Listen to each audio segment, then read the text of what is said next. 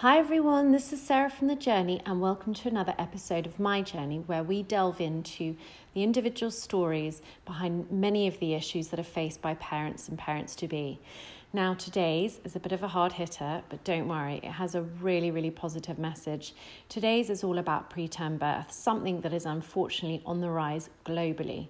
Now the reality is, is we don't quite know all the reasons as to why this is happening, but the good news is, given the advances in technology, many, many babies are actually coming out absolutely healthy on the other side.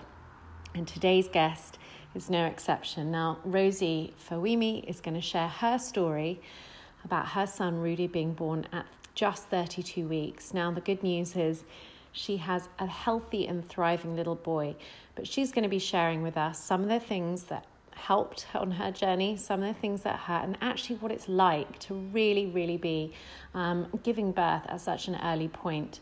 So we really hope this helps somebody um, or anyone out there who is either concerned or who's had a history of it or who just wants to be prepared and realise that actually it's not all doom and gloom. So without further ado, over to Rosie.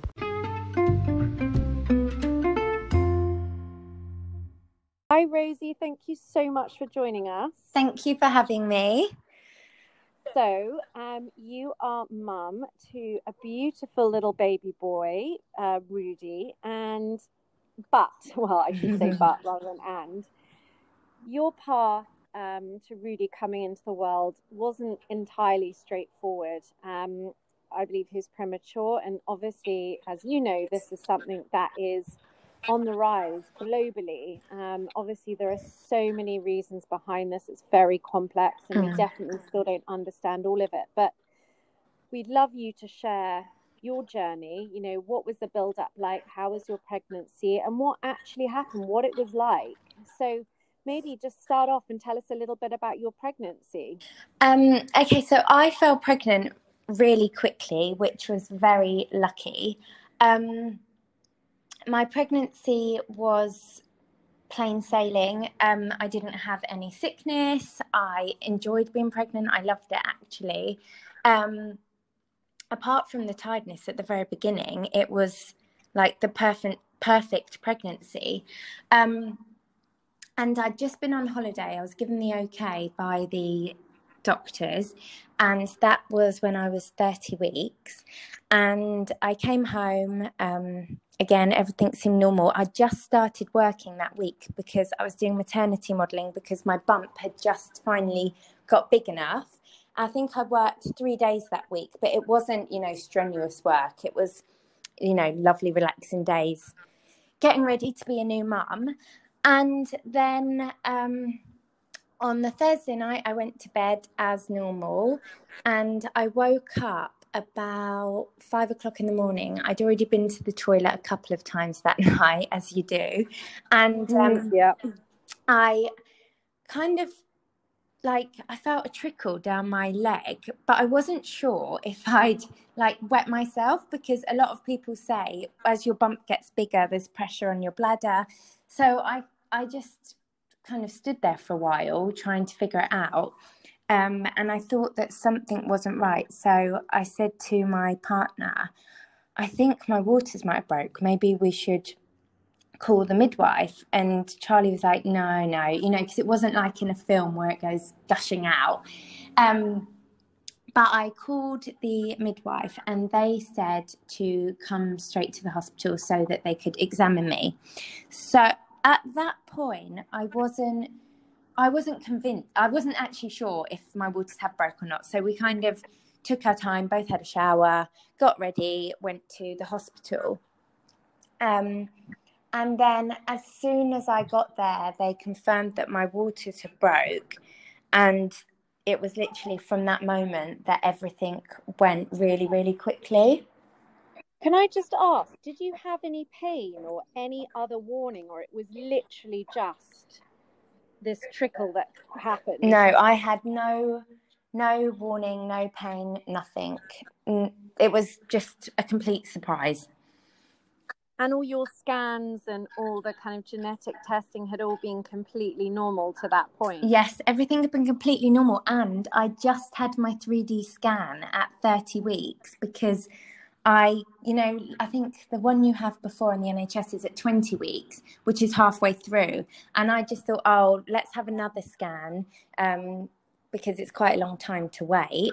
And yeah, so I'd had my three D scan like two weeks before and everything was normal. Wow. Yeah. And then, uh, so this happened without any warning whatsoever. So then you're in hospital and um, they confirm that you've gone into labour. And, and what then happened next? You said it went very quickly. And, and also, what did they say to you about the fact that, you know, you were only kind of thirty, thirty-one weeks? Had, did they talk to you about the process, or was it just going with it um, at that point? So... when they told me, I just burst into tears because I didn't know kind of what, I was terrified. I didn't know what that meant, if I was losing the baby, or I really had no idea. I had never envisioned this happening to me in a million years. Like, my sister's got two kids. They were full term. Me and my sister were full term. Um, I, for some reason, I thought the baby was going to be late and arrive on my nan's birthday. Um, so I just... never ever imagined anything like this happening to me, um and like I said, it all happened really quickly. So I think within like five minutes I was on um the bed and I had an exam internal examination. I was given an injection in my bottom for Um, it was the first set of steroid injections. So they basically explained that the best thing, best case scenario, is that we keep the baby in for another forty-eight hours so that I get a chance to have these two steroids and for them to take effect. So, and the steroids were for lung development. Yes, that right? was for the lung development. Um, and that, so that made it all seem really scary and, you know, like worrying. I didn't know what was happening. They were saying this is the best case scenario. Um, wow. And then what else? I was also given um, some antibiotics as well in case I had an infection or to prevent an infection, because that's very likely once your waters have broken. Um, and then I was given, taken to a room, and the paediatric nurses came to speak to me to tell me what would happen um, if and when Rudie... I didn't know Rudie was a boy then, or if and when the baby comes, that um, it would be taken straight to the special care baby unit, which again just was really, really scary, because at that yeah. point I realised that if I had the baby now, it wasn't going to be able to come home with me. So yeah. Um, yeah, it was, you know, just a lot of information to take in it really quickly. Um, yeah, I suppose it must have been insanely overwhelming, not to mention just scary, and you're in a blur anyway. Um, did you find that there was anything that anyone said to you at that point that made you feel better or worse, or was it just all of it was just such a blur at that point? Um, at that point, I didn't, at that point, I was just really terrified for the baby. I was just really, really worried that something was either wrong with it or that I was going to lose it. But I was given a scan as well and put on a monitor, which they were checking every three hours. Um, and that was quite reassuring because they were telling me the baby's heartbeat's fine and the baby's still moving. So, you know, you've got a happy, active baby. But the movements in my belly had changed because that my waters had broken, um, and they continue to, the water continues to come out once your water's broken, weirdly, because the sac is open, all the fluid that you take in keeps coming out. Um, right. But they also said to me that there is a chance, you know, your waters are broken and the baby might stay in for a week or two, or you could even go full term, but we will... Um, we would induce you at thirty-seven weeks because there is no point in keeping this baby in any longer um, due to risk of infection now that your waters have broken. So that was quite optimistic because they were saying, you know, the baby might not come yet. Um, but that was short-lived because within a couple of hours, my contractions had started, which I couldn't actually feel yet, but they were showing on the monitor. So, oh, wow. yeah, at this point, they gave me a tablet, which was to um, stop my contractions and to try and keep the baby in for the forty-eight hours. Um, and that worked. Once the once the tablet took effect, my contractions just went away.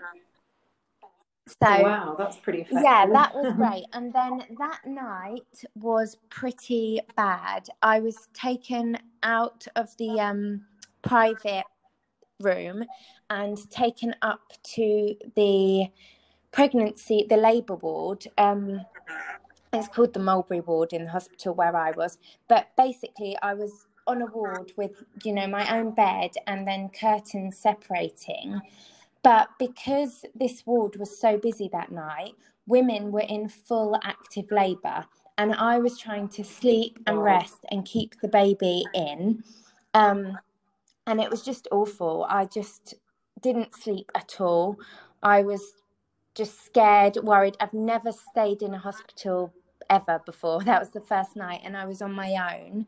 Um, and it was just, just not a good experience at all. Um, it sounds pretty horrendous. Yeah. So then the next morning I was told, I was hoping that I would be allowed home, but they said they wanted to keep me in for one more night. Um, and then that, and that was still on the labour ward. That was still on the labour ward. Yes. So it's the labour ward, and also um, mothers that have just recovered and given birth that are there with their babies as well. So it was a bit, I don't know, mixed feelings about that situation. Yeah. You know, there's nothing that could do, and the hospital were amazing, but it wasn't ideal. Put it that no, way. No, I can imagine. Um, and so after that point, then what happened? It was the same thing that day. They were just monitoring me, and um, I felt way more relaxed and optimistic. I remember going to bed that night, and I, my boyfriend had Um, bought me an eye mask and like sleep spray, and my mama bought me my own blanket, and I was actually really happy. And the midwives were lovely, and they were monitoring me all the time, and I, I felt like the baby was gonna just stay put. I also put on my Instagram that night, because I've got a mummy blog and had shared most of my pregnancy um, on my Instagram and my blog. And to this, up until that point, I hadn't said anything about what I was going through or posted. And I, I felt like I needed to be honest, but also I really wanted to hear from somebody that had gone through anything similar to kind of give me an idea of what, what I was going through and what could happen. Um, And I had so much amazing feedback, and so many people that had said to me they were premature babies themselves, which I had no idea about. Up until that point, I never, I didn't think I knew anybody that had had a premature baby or was a premature baby. So that was really optimistic, and that made me feel so much more positive. And I just went to bed that night quite happy. And so it was more knowing that people had been through the experience, and it wasn't this absolute disaster, and it wasn't, you know, necessarily doom and gloom, that really helped you. Yeah, and just that they were now, you know, fine, healthy adults, and that it wasn't, I'd done the thing you shouldn't do as well. The day before, obviously, when my waters broke, I started Googling, like, I know, no. I know, I know. um, Yeah, I started Googling, and that scared the life out of me. So hearing people's positive experiences um, completely flipped how I felt about it. You know what? The the funny slash not funny thing is, is frankly, you can stub your toe and you can put that into Google and it will tell you that there's imminent death. So I can only imagine what you read and yeah. what you went through. And that must have been absolutely terrifying. It's interesting because we had um, Claire Holt on, and she talked about her experience of miscarriage. And actually one of the things she did was to share her own experience, because she wanted to feel that other people had had that experience and had come out okay the other side. And I think that, you know, that's also why we're really grateful to you sharing your story, because, you know, sometimes the internet is full of scary yeah. things, and actually sometimes you just want to hear that, you know what, it doesn't necessarily always mean doom and gloom. A hundred percent. I can totally understand. Yeah.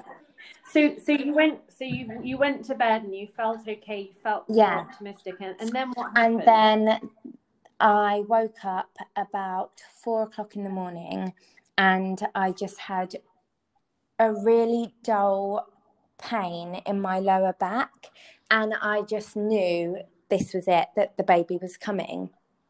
So I got out of my bed and found one of the midwives and asked if I could go back on the monitor. And at this point, they were um, they were putting me on the monitor every three hours, which I felt was way too long, because anything could happen in that time. And because I couldn't feel the movements as well, I just panicked. So I basically begged to go back on the monitor, and I was put on the monitor, and they confirmed that my contractions had started, but they were far apart and it was going to be quite a long time. Well, do you know, that's also really interesting in and of itself, is trusting your own gut instinct and not being afraid to stand up for yourself. And nobody knows your own body better yeah. than yourself. So I think that's really, really brave and an important thing. And I think it's a good reminder for anyone that, you know, you've got to speak Definitely. Up in situations like this, not be afraid to fight yeah, your and corner. Because you've never been through this before. You've never felt this. And up until my waters broke, I thought everything was fine. So now them just telling me everything was fine wasn't enough. Like, I needed the reassurance of the monitor. Um, so, yeah, I'm glad that I, I was put back on and they could see that I was right and I was having contractions and stuff like that. Um, but then I went to sleep. I wanted to just relax and not have any bother. I didn't want to tell my family yet. I just really wanted to relax and go back to sleep. So I didn't even tell Charlie at this point, who was at home. He wasn't allowed to stay at the hospital. Okay, so your monitor's now on and the contractions are quite far apart and you wanted to get some rest.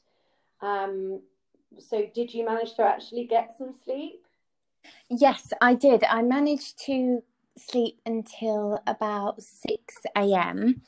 Um, and at that point, I called Charlie and told him what was happening, but said to stay at home um, for a little while longer, and then I'll call you in a couple of hours when to come. Um, and I just slept some more. I managed to have some breakfast. Um, and then Charlie arrived around half past nine.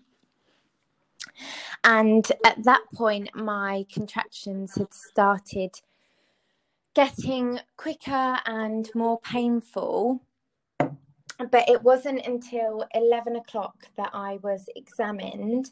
Um, and then I was taken down to the labour ward. Um, well, I was going to say, and... did, did, at any point during this time, did a doctor come in and say to you, right, here's what the situation is, here's what stage you're at, here's what we're going to do? Did anyone kind of come and explain the kind of process to you? Um, not really. The day before, I had met the paediatric doctors and nurses, and they had told me what would happen in terms of the baby. Um, but no, they they just said that I would be taken downstairs, um, and obviously I would have to have a um I don't even know how to explain it. I was I wanted to have a water birth. I'd been booked on a hypnobirthing retreat and in the Isle of Wight, which I didn't make because um, I went into labour early. But I was basically, I needed to have a birth where the doctors and nurses, you know, could get to me quite quickly. Um, so that wasn't my ideal scenario, but I just wanted the baby out safely. I didn't really care what happened. I was quite concerned that I thought it would be safer for me to have a cesarean. I don't know why, I just had that idea in my head, because I was going to have a small baby that could potentially have something wrong. Um, I thought that it would be the safest option, but they assured me that a, a normal delivery, um, a vaginal deli- delivery is the best option. So I just had to trust with what they were saying. Yeah, I was going to say, I was going to actually ask you if they recommended a cesarean, but at any point as well, did, did they suggest why this was happening? Because obviously, as you said, you were concerned that there was something wrong with the baby. Did did anyone come to you and say, hey, you know what, these may be the reasons, um, here's what we think, or was it just, right, this is what we've got, so we're just going to deal with it? Yeah, no, at that point, they they had no idea, and they just said that these things sometimes happen. Um, you know, for them, they were quite, especially I found through the delivery, the midwife is in and out, and, you know, it was more Charlie taking care of me during all of those hours, because they know what's going on. They, I was just another person, another delivery, another preterm baby to them, and they they weren't that concerned. I guess they see it all day, every day. Um, but for me, it was really worrying, because I never, I've never been through anything like this, and I didn't know what was happening. Yeah, so that, that's actually like a really important point, I think, you know, and in fact, funnily enough, this is what came up on the miscarriage podcast we did as well, is that Claire, who was sharing her story, was told about her miscarriage as if it was just, you know, a run-of-the-mill everyday thing, which obviously, unfortunately, with preterm birth and miscarriage, it does happen. Um, but sometimes I think medical professionals, and not all of them, some of them are truly amazing, you know, it's because it's kind of an everyday occurrence, or maybe not quite, they breeze past it. And that's why it's so important for someone like you to share your story, because, you know, for the person who's going through it, yeah, it's, it's everything. It's like their yeah. entire life. So I, I'm not surprised to hear that that was, you know, your experience. And you're so scared. I was so scared that I honestly couldn't, I couldn't see me leaving the hospital with a baby. I know that sounds so horrible and weird, but I just didn't want to let myself get really excited or think about that, because I, di- I didn't know what was happening. Yeah, it's totally understandable. So at eleven a.m, um, you get examined, and then what happens after that? Um, then I went downstairs to the delivery ward. I was given my room, and um, at the beginning of my labour, I started with the T E N S machine, um, yeah. which I thought was quite...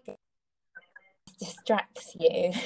it wasn't it wasn't good enough for long enough. um but also I I also had an Evian spray that a friend gave me, and that was the best thing ever. I, I recommended that to everybody. Um wow. Yeah, that was brilliant. Um and I just decided that I didn't want to I wanted to try and have as natural labour as I could for as long as possible. I was trying to hold out, again, because I knew the baby was going to be small and maybe something wrong with it. I was just really terrified to have something like an epidural, which I was all for before this happened.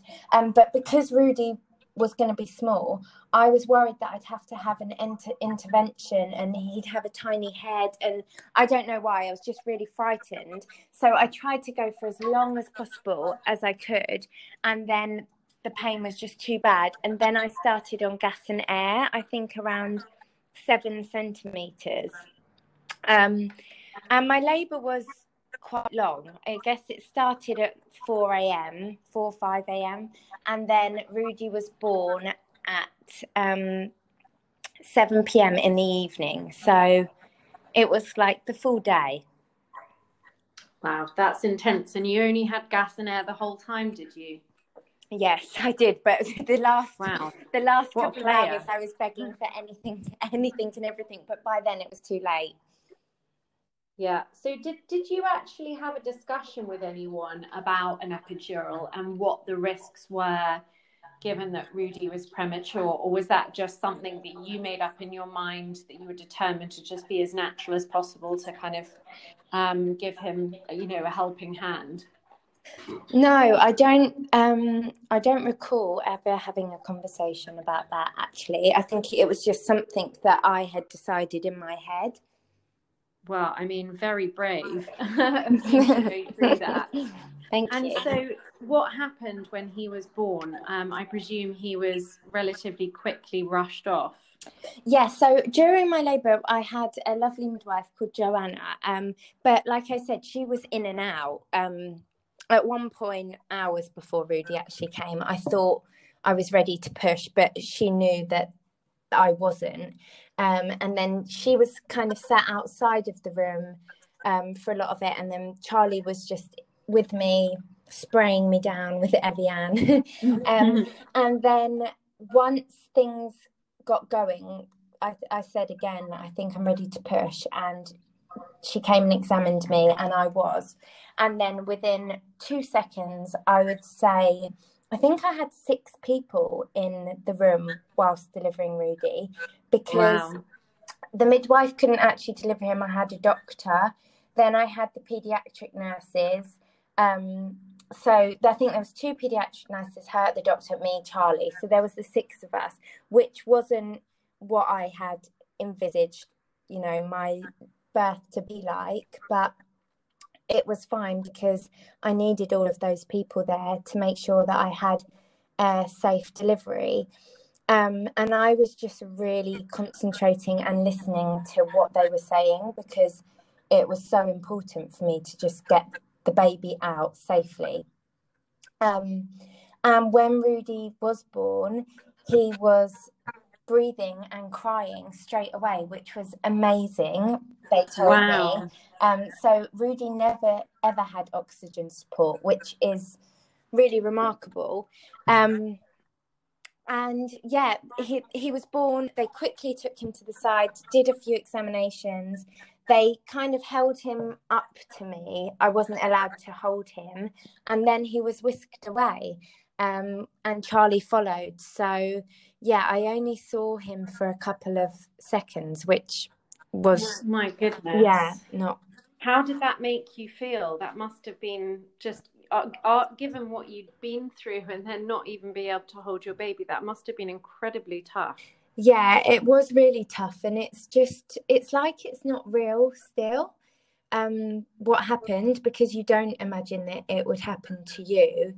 And um, yeah, it was just, I don't know, it was really upsetting, because then I was on, on my own in the room as well. I didn't have any other family there during my labour. So, um, yeah, it. I, I was kind of, I knew that he, I just wanted to, I just wanted him to be born and then know everything was okay. And then yeah. I, I did feel kind of relief once he was born, that okay, we're we're all right.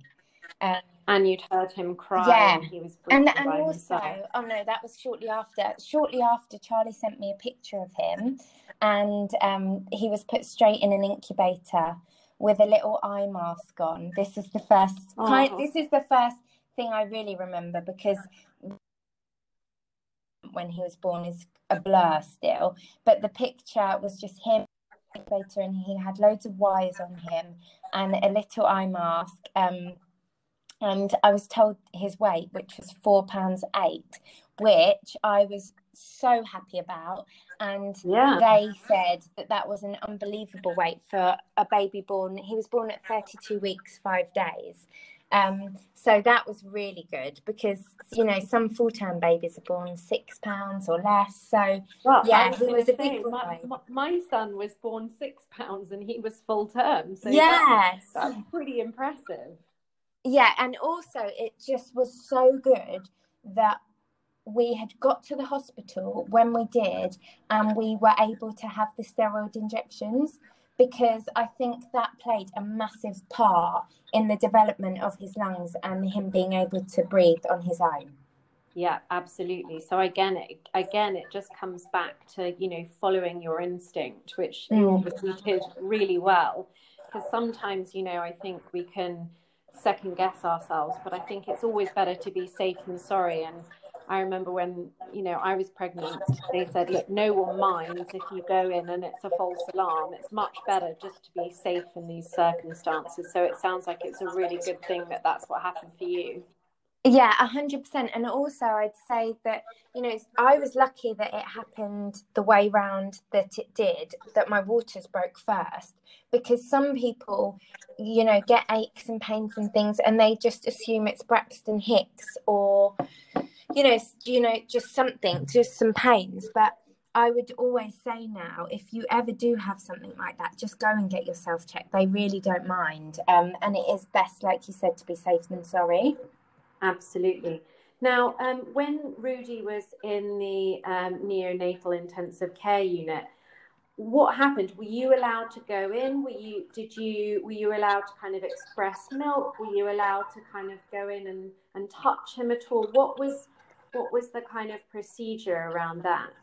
Um, so I stayed downstairs to recover for a couple of hours, and then I was taken back up to the ward, the Mulberry Ward, where I'd spent my first two nights in the hospital, um, and it was, I had to have some checks. It was a couple of hours before I could see Rudie. I think it was about eleven thirty p.m, um, so about four and a half hours, and then I went to see him, and I wasn't allowed to hold him or anything that night because he was in the incubator for jaundice and also on a drip of antibiotics in case he had an infection. Um, so, yeah, I was just able to look at him that evening, which was heartbreaking because you just want to hold your baby. Um, but at the same time, I don't know why, from the moment he was born, I just knew he was going to be okay. I just, wow, yeah, great. I, I did. I just knew that he was going to be, I mean, I never felt like we were completely out of the woods until he came home, but I did feel really positive. And what would you say, like, during those kind of, you know, few hours or, you know, when you went to see him in the neonatal intensive care unit, was there anything that really helped you? Was it speaking to people? Was it... Or was it literally just being able to see for yourself that he was doing okay? Um, no, the, the nurses that were looking after Rudie, uh, they were just remarkable. Every single person that I came into contact with, who he came into contact with, which was a lot of staff because they um, change over all the time. And as he got better and better, he moved into a different room and then there was different nurses looking after him and stuff. But every single person that looked after Rudie was so reassuring to me, so, like, loving and genuinely just, they were amazing. They reassured me and they were always keeping me up to date with what's going on, what he's been doing, what he's have, had to feed, what our next step is. And basically they told me from the off that Rudie was doing really well um, because of his lungs, and he was just in there to grow and go home. That's how they called it. Oh, amazing. Well, thank God again for those steroid injections. Yeah. And I know that um, it, depending on how premature a baby is, sometimes they encourage mothers to express breast milk, sometimes they don't, and I know it's very, very individual. Mm-hmm. What did they advise you and how did you feel about it? Um, some prior to... I wasn't sure that I was going to breastfeed because I just... didn't know if it was going to be for me. I had I wasn't going to put any pressure on myself. But when Rudie was born, someone came to speak to me um, the following morning, and the lady showed me about expressing my colostrum into a little syringe, and I started doing that straight away. Um, and I was actually discharged that morning. So Rudie was born at seven p.m. and the following day, um, about midday, I had my checkup and was discharged, which meant that I was going to have to travel back and forth to the hospital because I couldn't stay there with him. So that was, oh, um, wow. I didn't know that prior to to me being in that situation. I just assumed that I was going to be staying there. Um, I didn't even ask the but you can't, they just don't have the space. So from then I just was, um, yeah, spending every minute of every day there until I had to go home in the evening. And then I would express, express um, all the little droplets of colostrum and take them in the next morning.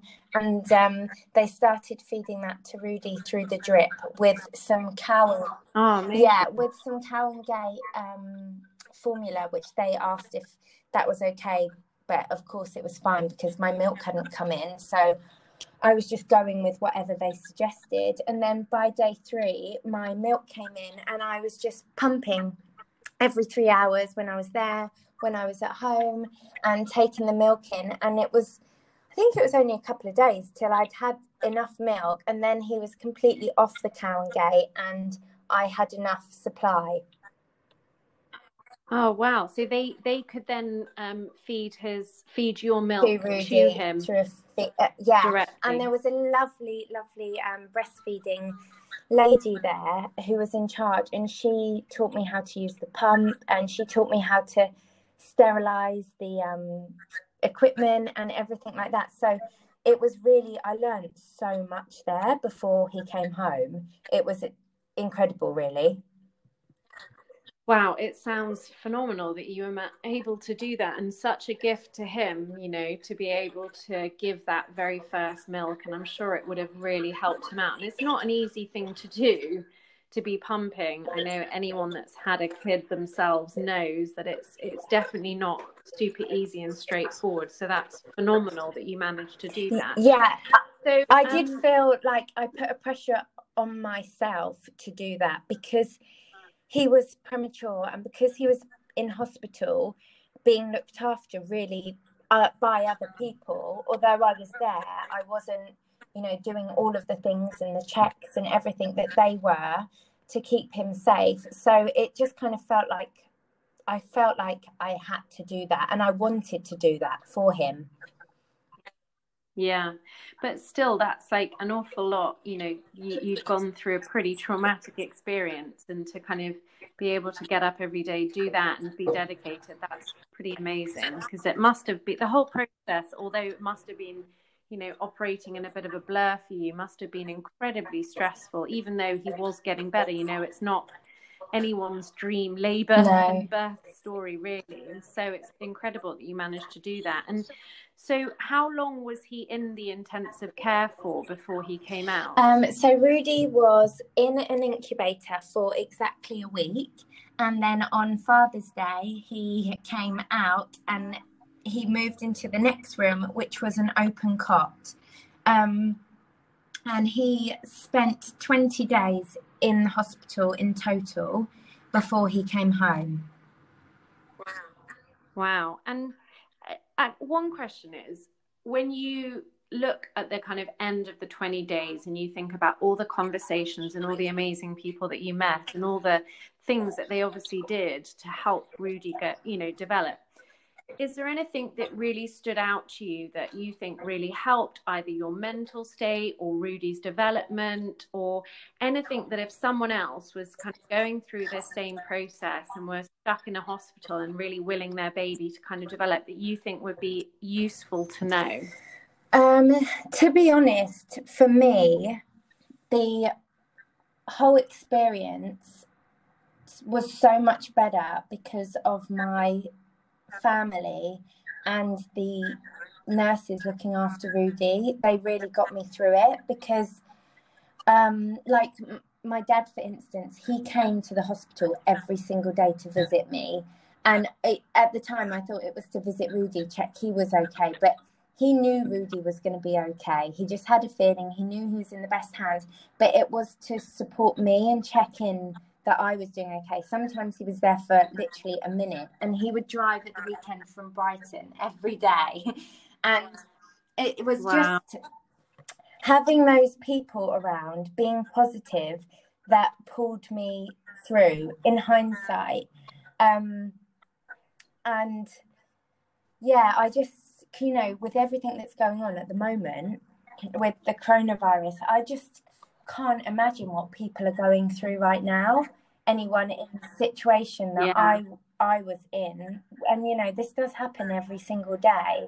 It's just must be so challenging, and and you know, it does have long lasting effects. I haven't really spoken about this or thought about Rudie's this whole thing for quite a long time. I always go back and look at pictures yeah. of him, but it it was really traumatic, and I did do well mentally. I've been fine, but I know that that is only because I had my family pulling me through. Well, that's what I was going to say. Do you think, because because this is one thing that has been actually researched, is, you know, the kind of traumatic effect that it has on the parents, and, you know, how you can support the parents, because actually, funnily enough, the better supported the parents are and the more relaxed they can be, the better it is for the baby. So would you say kind of talking about it with your family and accepting help and accepting people coming and giving you a hand, even if it's just by being present, would you say that's something you'd encourage others yeah, to I'd do? Yeah, I'd say one hundred percent. You do need a hand. For me, it wasn't, um, you know, when Rudie came home, I didn't want help with Rudie. I I wanted, I was kind of... Um, maybe a bit too protective of him, actually, when he first came out, like with the washing of hands and germs and people touching him and stuff like that, because of how he came into the world and because of all of those things in hospital that are put in place, like you have to wash your hands all the time and they don't want people touching the baby. Like my mum and dad and stuff, they weren't allowed to pick up Rudie in the hospital. Um, so...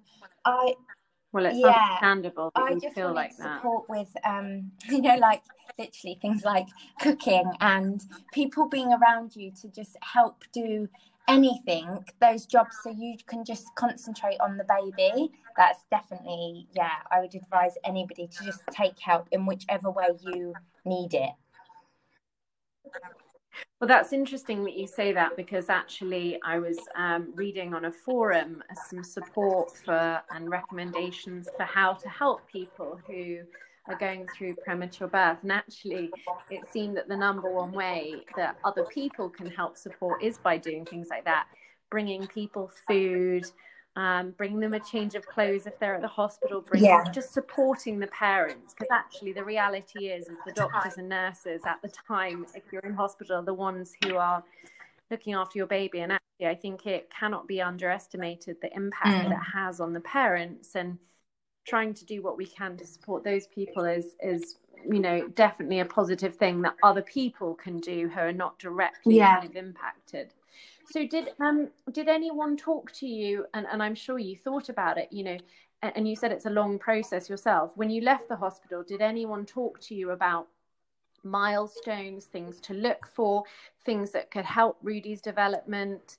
Um, you know, how did you approach things once you'd actually left um, the hospital? Well, I was quite scared to leave the hospital because I was just used to him being on those monitors for since the day we arrived at hospital um, till the day the day before he came home. Um, and I'd kind of just relied on them. I looked at them all the time, was listening to his heartbeat. You know, if anything changed, I was like, what's that? Is he okay? And I didn't know how I was going to feel bringing him home and not having that security. But they reassured me and said, yeah. you know, you you will get used to that quite quickly. Don't worry too much. And they also have a really good thing in place at the hospital where Rudie was born. Um, and that is two days prior to being discharged, um, we had to stay there as a family. This was the first time that Rudie came off of his feeding tube, because obviously, although I was breastfeeding him d- d- during the day, every single day, at night time, I wasn't allowed to be there. So he was still tube fed through the night. So they had to make sure that I could feed him for two days and that his weight stayed the same, um, and just that we could cope as a family. So that was really good. And that was, you know, amazing practice, but also really reassuring that I had support there as well. Um, and I That's also fantastic. used that opportunity. Yeah. I knew that we would maybe want to use a bottle as well. Um, so I I thought that we might want to express and Charlie feed Rudie, and also um, for work purposes, when eventually I got to work, I would I would need um, to use a bottle as well. But although things like that, you know, I've got nephews and that seems like an easy thing, giving a baby a bottle, when it's your own and they're tiny and, you know, this whole thing has happened, I didn't feel like I knew how to do it. I didn't feel like I knew how to sterilise it. And they went through all of that with me as well over those two days. So they they were there when I gave Rudie his first bottle of expressed milk as well. So that was just a really great experience. And I left feeling like I knew what I was doing a bit. Wow, that's that's. Uh, it sounds like you had some unbelievable care, and, and I can understand completely, given the kind of what you'd been through, that it would be a super super anxious time. Um, you know, making that change and going back home. Did you have to have specialist follow up appointments to kind of check his development after that once you'd got home, or was it pretty much then, okay, he's fine, um, off you go? Yeah, they were. They were pretty much like, Rudie is fine now, off you go. Um, and the only follow-up appointments I had, I had, let me think, he was born in June, one in December. So he only had one follow-up appointment booked in, and he was about, I think he was about five, six months old. And the doctor said that Rudie was absolutely fine, and he was meeting, they give him targets, but they still set two months um corrected age. So if I say Rudie seven months, they would say five months corrected. I always assume up until about a year old that he would be um catching up. Um okay, and did you find that to be the case in um No, not now, not at all. He's crawling, um, and he's crawled at nine months. He's, yeah, no, I oh, don't wow. think so at all. I think he was always just like quite a strong baby, and I don't think developmentally he's behind. He's maybe just a tiny bit smaller than, he's got two little friends that I compare him against, um, and he's maybe a tiny bit smaller in height, but actually developmentally he's he's. even in front in something. So no. Wow, that's that's so unbelievably reassuring. And I think that, you know, it just goes to show that, you know, that if you look at Google, if you look at the internet about premature babies, those are kind of average numbers, but that does not necessarily mean that it's going to be the case, and every baby yeah. is individual. Um, and I think that's a really important thing to remember. Now, at any point, you know, obviously during the process or following, did anyone say, look, here may have been the reason why it happened? Um, is it something that you dug into, or is it just, you know, it could be a combination of factors? So once um, Rudie was born, they took the placenta to be tested to see if there was a reason. And um, it came back, the results, with my placenta showed an acute infection that they yeah I was going to say infection is typically the number one cause, but there can be a yeah, lot of other but, factors, right? So when I did I when I asked them what that meant, and they explained it to me before I was discharged, they basically said it shows an infection, but we can't distinguish whether the infection came after your waters broke, because that's really common, or your waters broke because you already had an infection. So really we're none the wiser yeah. as to which way round it happened. Um, and, uh, you know, I have asked questions like, would this happen again? Because that scares the life out of me. We were really lucky that Rudie is, you know, perfect now, and that he was a healthy way, and he, you know, everything was has turned out fine. But, you know, ideally, I wouldn't want to have another premature baby. I'd love for my pregnancy to go full term, but you just never know. Yeah, that's reality. And, and unfortunately, as we, we've been saying, there are there can be so many different reasons why it happens. Some that are obvious, you know, if you have a severe infection, then that's a very, very obvious cause. But there are a lot of times where there is no very obvious cause, and it can be a number of factors. But have, have, has there been anything that you've read about, or you've got a gut instinct for, or do you just think, you know what, I think I'm just going to go for it again next time and just um, hope for the best? To be honest, I haven't really delved into it too much, because I haven't really wanted to think about, like, worry about that happening again just yet. There are a few things, I mean, this could sound really silly, that I that happened that week that I think, oh, maybe did that did that do it? Like, I went swimming in my local um, leisure centre outdoor pool um, that maybe isn't the most hygienic. I thought, could that have given me an infection? But they've said, you know, that wouldn't happen. Um, No, yeah, I know, probably not very likely. Overthink everything. Think, what did I do? Did I yeah. do something? Of um, course. I also had. Well, it was unlikely to be anything you did. Yeah, that's what they say. I can um, understand. But now, that week that. as well, I'd been at my mum's having lunch, and I carried um, like a heavy pot, a tagine pot. I didn't realise how heavy it was until I was already holding it. And even then, I remember thinking, oh, that, like, my stomach pulled a little bit. Um, and I wasn't that conscious, you know, when I was pregnant, when they say, you know, don't carry heavy things. Like, I was still doing my shopping and stuff like that. But next time, I won't do any of those things. Like, I will follow the rules, you know. Well, that, that being said, you know, know, a lot of people still work out and lift weights. And so I, I, I think was the it? reality is it probably wasn't anything you did, but I can understand that, you know, um, you would want to err on the side of caution. But I think the majority of uh, the kind of science says that unless you do something mm. completely out there, it isn't going to be anything that you did. And sometimes, you know, may it be an infection that can just happen, or it can be so many other reasons. Um, but I think, you know, it is something that science is still really grappling with. It is happening more, and it is still an area that, frankly, we don't understand fully. And it is an area which is also very individual, and it's often not one thing. It can be lots of different things acting together. But I think, you know, the main thing on your in your case is that even though he was born at thirty-two and a half weeks, he mm. and I've seen him myself, he is just yeah. a perfect little boy, and he is um he's doing extremely well. So I I think that this should give people hope that, you know, science has come on so much, and the ability that we have to care for premature babies yeah. is just phenomenal.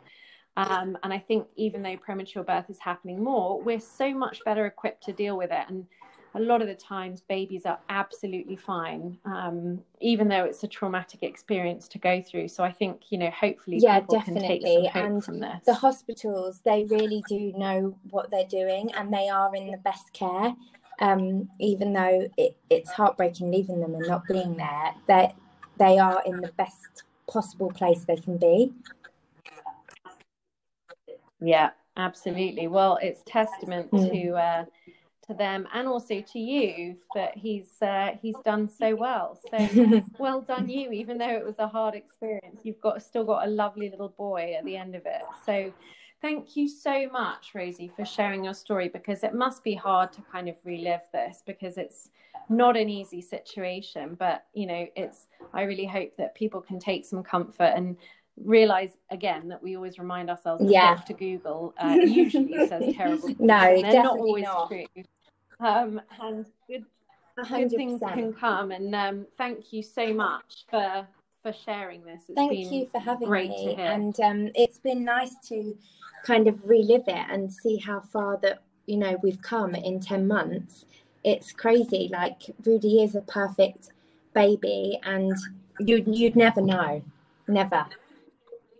No. No, totally not. Well, I remember when I first met yeah, him. Yeah, I know. It's me, crazy. Like, it really is. So, yeah, well, thank you again so much for sharing your story. And we I hope this too. gives lots of people out there hope. Thank you. Bye. All right. Thanks, Rosie.